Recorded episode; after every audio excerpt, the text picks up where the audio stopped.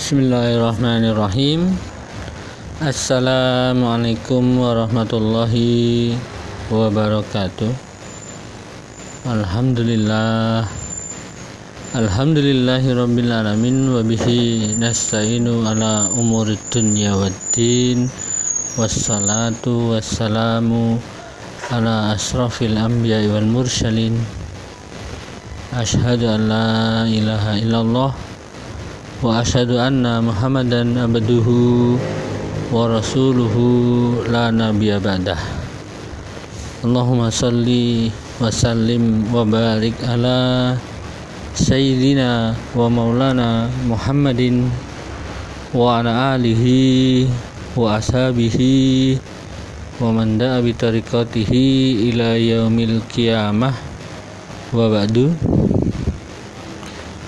Selamat pagi saudara-saudaraku yang dirahmati Allah.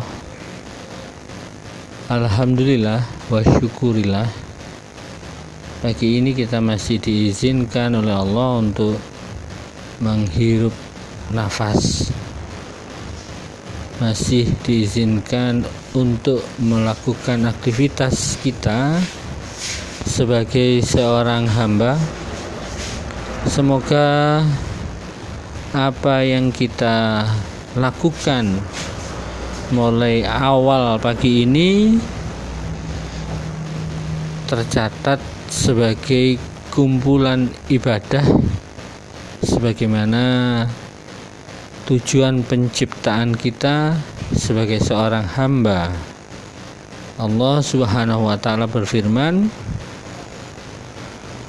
wa ma khalaqtul jinna wal insa illa liya'budun dan tidak aku ciptakan jin dan manusia kecuali untuk menghamba atau untuk beribadah kepada Allah Subhanahu wa taala. Yang kedua, Salawat serta salam semoga senantiasa tercurah kepada junjungan kita Nabiullah Muhammad Sallallahu Alaihi Wasallam yang telah membawa risalah Islam yang paripurna atau sering diucapkan oleh para ulama, para khotib al-Islamu ya'lu walayu'la alaih Saudaraku yang dirahmati Allah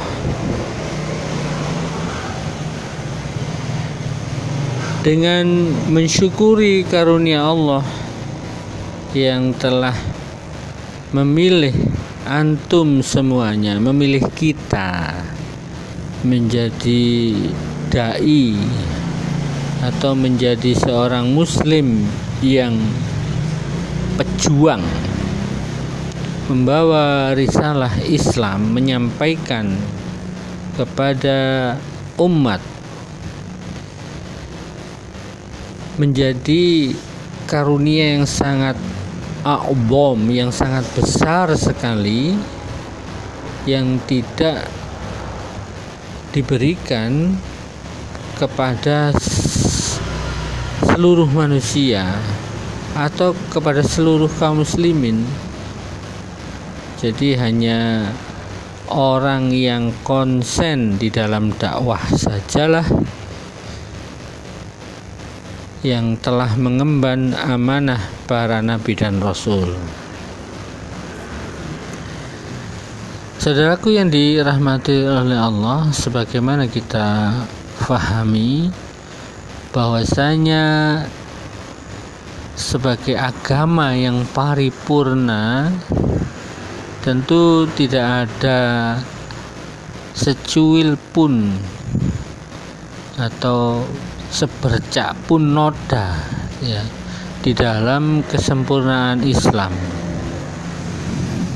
Nah, inti daripada syariat Islam, hukum-hukum Islam mengawal agar manusia tetap di dalam penghambaannya. Tidak bergeser menjadi hayawan ataupun menjadi orang lain. Jadi diperintahkan oleh Allah untuk mengenali jati dirinya. Sebagaimana kita fahami bahwa di dalam diri manusia telah ditanam oleh Allah. Pertanyaan-pertanyaan atau biasa kita kaji ya al ukhdatul kubro. Jadi dari mana kita berasal untuk apa hidup kita ke mana kita akan kembali ini sebenarnya adalah pengejawentahan atau penguraian daripada makna iman. Jadi kaitan antara ketiga hal tersebut ya, yang kemudian harus diperinci ya dianalisa menggunakan akal dari mana sih kita berasal nah itu perlu didalami dan secara faktual bahwa kita alam semesta dan kehidupan itu berasal dari Al-Khaliq dari Allah yang telah menciptakan kita sebagai manusia dan juga alam semesta juga kehidupan ini. Artinya ketika kita memahami bahwa tugas kita beribadah kepada Allah ini harus dikembalikan bahwa kita ini diciptakan oleh Allah sehingga keterikatan ketergantungan kita kepada Allah ini menjadi mutlak. Ditambah lagi ke mana kita akan kembali?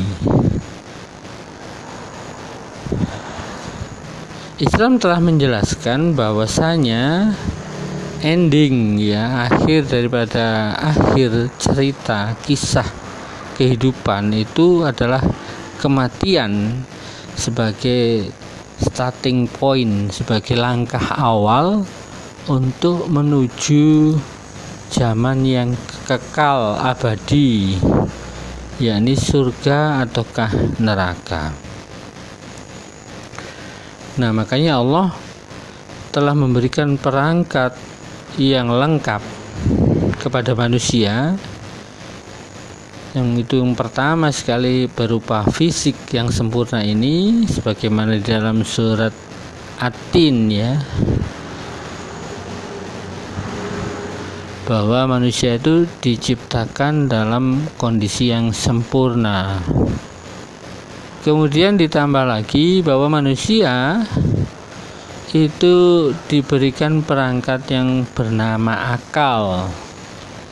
Dengan akal itulah kemudian manusia bisa memilah dan memilih mana itu yang benar dan mana itu yang salah atau biasa dikenal dengan al-haq dan al-batil.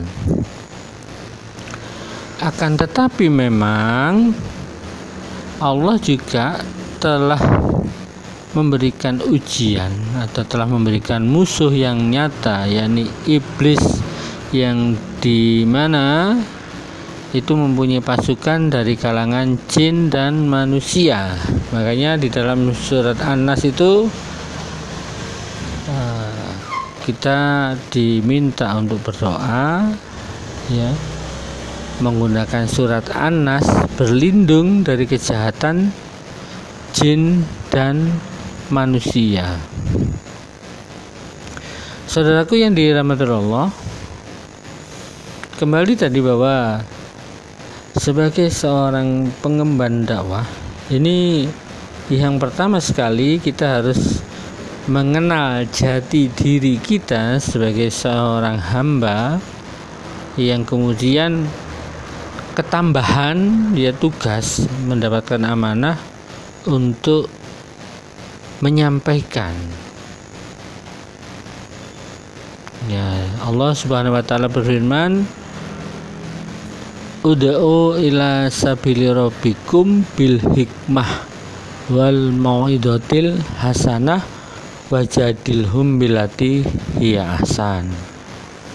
Ajaklah ya serulah ya manusia itu kepada Allah kepada Islam maknanya kepada Islam itu dengan hikmah. Jadi dengan kisah-kisah para nabi, para rasul atau kata-kata yang penuh hikmah.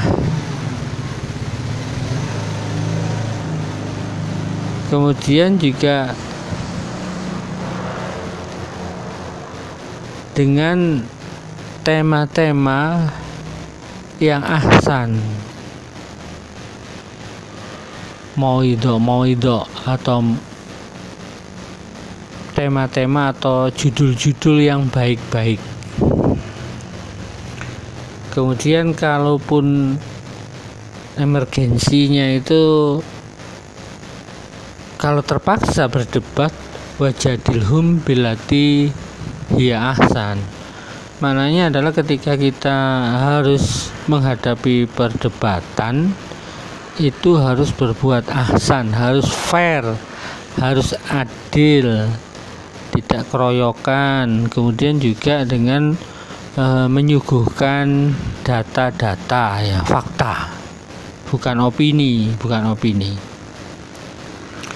Saudaraku yang dirahmati Allah dan itu sudah di, diajarkan ya di dalam uh, syarikah bahwasanya kita ini di dalam berbicara menyampaikan kepada kaum muslimin kepada umat manusia itu berdasarkan data dan fakta.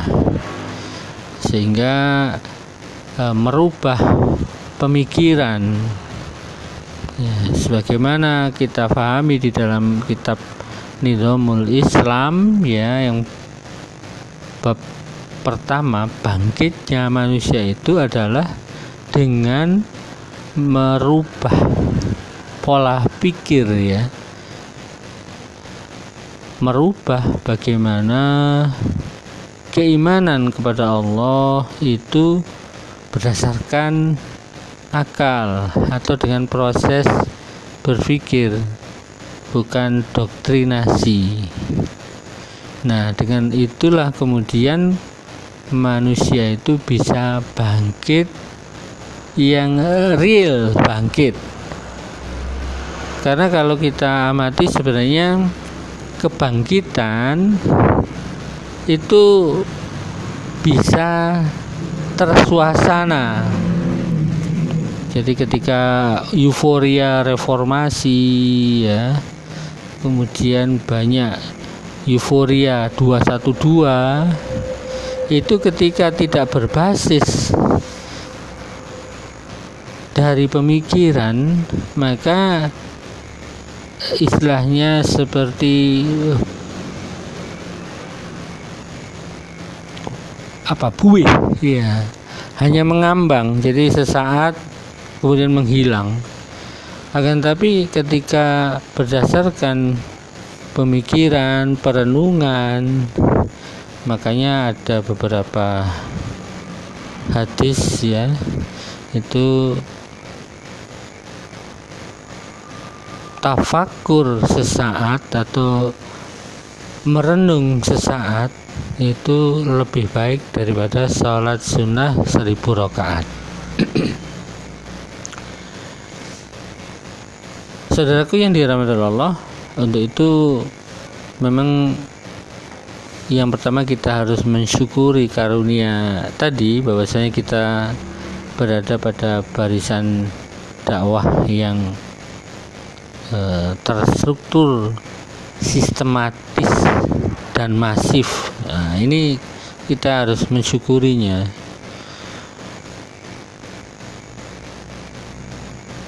Karena musuh musuh yang kita hadapi itu juga terstruktur masif dan sistematis.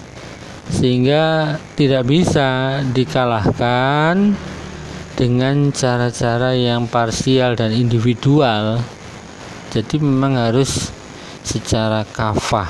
Ya, perlawanannya pun juga secara kafah.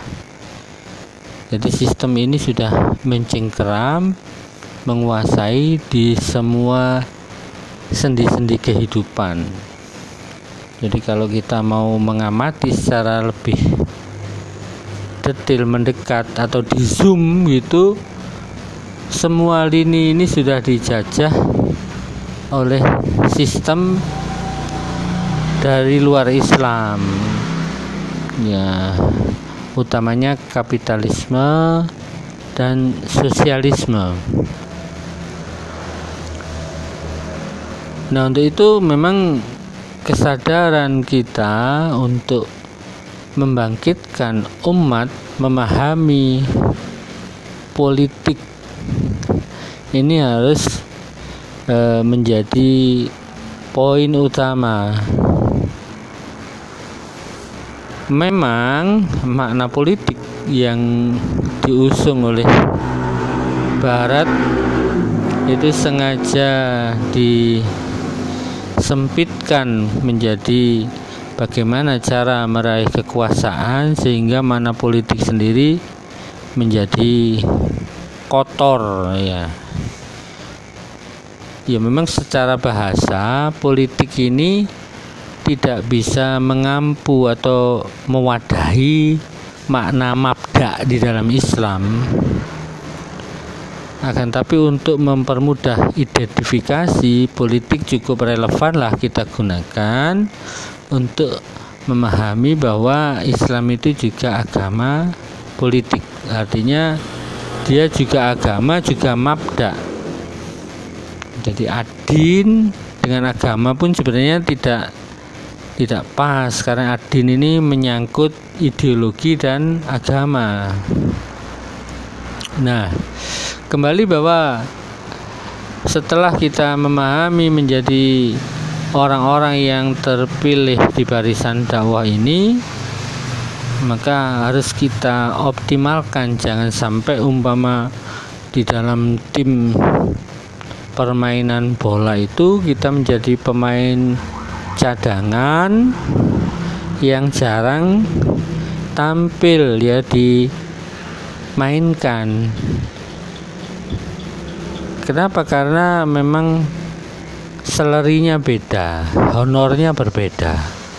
Pemain cadangan itu gajinya lebih kecil daripada pemain inti. Di samping pemain inti itu jam terbangnya tinggi punya skill. Nah pemain cadangan ini dipakai hanya sewaktu-waktu ketika dibutuhkan. Saudaraku yang dirahmati Allah nah itu memang dibutuhkan kemauan keras, kerja keras untuk berlatih untuk menjadi tim inti. Butuh pengorbanan, tenaga, waktu, dan biaya. Akan tapi ketika kembali tadi kita sudah mengenali jati diri kita dan memahami bahwa endingnya kita ini akan mati, dan mati ini bukan sebuah finish makanya di dalam surat Al-Mulk ayat 3 itu Allah berfirman Huwaladzi khalaqal mauta wal hayata liyabluwakum ayyukum ahsanu amala.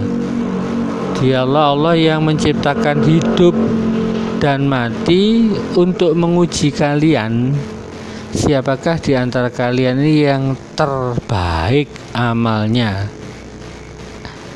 Jadi kalau kita lihat teks kalimatnya hidup dan mati itu ternyata masih ujian. Jadi kalau eh, saya me, menganalogikan itu seperti orang meninggal itu seperti orang yang pensiun. Di mana orang pensiun itu bisa tambah kaya atau tambah bangkrut orang meninggal itu masih bisa tambah pahala seperti Imam Syafi'i, seperti Imam Imam Madhab, para sahabat, Wali Songo, Rasulullah itu pahalanya terus bertambah. Kenapa? Karena di dalam Islam itu siapa yang mencontohkan kebaikan akan mendapatkan pahala sebagaimana yang melakukan contoh tersebut tanpa mengurangi pahala orang yang mencontoh. Begitu juga sebaliknya, kalau memberikan contoh keburukan akan mendapatkan dosa tanpa mengurangi dosa orang yang mencontohnya. Nah, jadi itu uh, untuk al-fakir sendiri menasihati agar kita mensyukuri karunia ini dan bersungguh-sungguh apa pun kondisinya. Ya kita semuanya mempunyai masalah. Ada yang berat ada yang ringan dan memang dunia ini adalah tempat ujian bukan tempatnya panen. Makanya Rasulullah juga bersabda dunia mazraatul akhirat. Jadi dunia ini hanya tempat nandur bercocok tanam bukan tempat panen. Jadi tempatnya bersusah-susah berpayah-payah. Kemudian juga di dalam hadis yang lain dunia si jenul mukminin wajanatun kafirin. Jadi dunia ini sebagai penjara bagi seorang muslim dan bukan bebas. Ya kita ini semuanya masih terpenjara belum boleh melakukan hal-hal yang dibatasi. Nah untuk itu marilah kita menyegerakan ya untuk tetap menyampaikan kepada saudara-saudara kita kaum muslimin terutama keluarga kita juga kepada orang-orang yang mempunyai hak untuk kita sampaikan dakwah ini. Nah, intinya bahwa kita harus terus kontak kontak dan kontak. Ya semoga sedikit yang Al-Fakir sampaikan ini bisa memotivasi ya diri Al-Fakir sendiri juga antum semuanya agar kita mempunyai poin ya mempunyai reward. Nanti di hadapan Allah ditempatkan di surganya Allah bersama orang-orang yang berjuang para syuhada ya para ambia para sidikin ya. Harapannya kita termasuk di dalam sebuah hadis Rasulullah yang sampaikan bahwa pahala orang yang menghidupkan sunnah di akhir zaman itu sebagaimana pahala 40 sahabat atau di dalam hadis yang lain 50 sahabat. Kalau melihat teks hadis tersebut intinya ada orang yang pahalanya selevel dengan 40 sahabat atau ada orang juga yang mempunyai pahala selevel dengan 50 sahabat. Itu tergantung dari kesungguhan dan pengorbanan orang tersebut tentunya. Nah akhir kalam kesimpulannya bahwa dengan mengenali jati diri, kemudian juga memahami bahwa kita ini akan mati dan akan hidup kekal, tidak ada batas ya. Biliunan tahun tidak ada batas waktunya dan peluang kita cuma dua surga ataukah neraka dan kita berharap kepada Allah agar diberikan kekuatan untuk yang pertama bertaubat, yang kedua bertakwa, dan yang ketiga istiqomah di dalam ketakwaan. Karena memang ketakwaan itu ibarat baju. Jadi inna khairazadit takwa jadi seapi-api pakaian itu takwa nah istiqomah itu sebenarnya maknanya kayak pakaian itu digawe terus dia gawe terus kadang digawe kadang dicopot. Nah sehingga ketika kita bertobat kemudian bertakwa dan istiqomah harapannya kita bisa khusnul khotimah. Saya rasa demikian. Mohon maaf terlalu panjang terlalu lebar. Semoga ada manfaat dan faedah bagi kita semuanya wa afu minkum wabila taufik wal hidayah wa wal inayah. Wassalamualaikum warahmatullahi wabarakatuh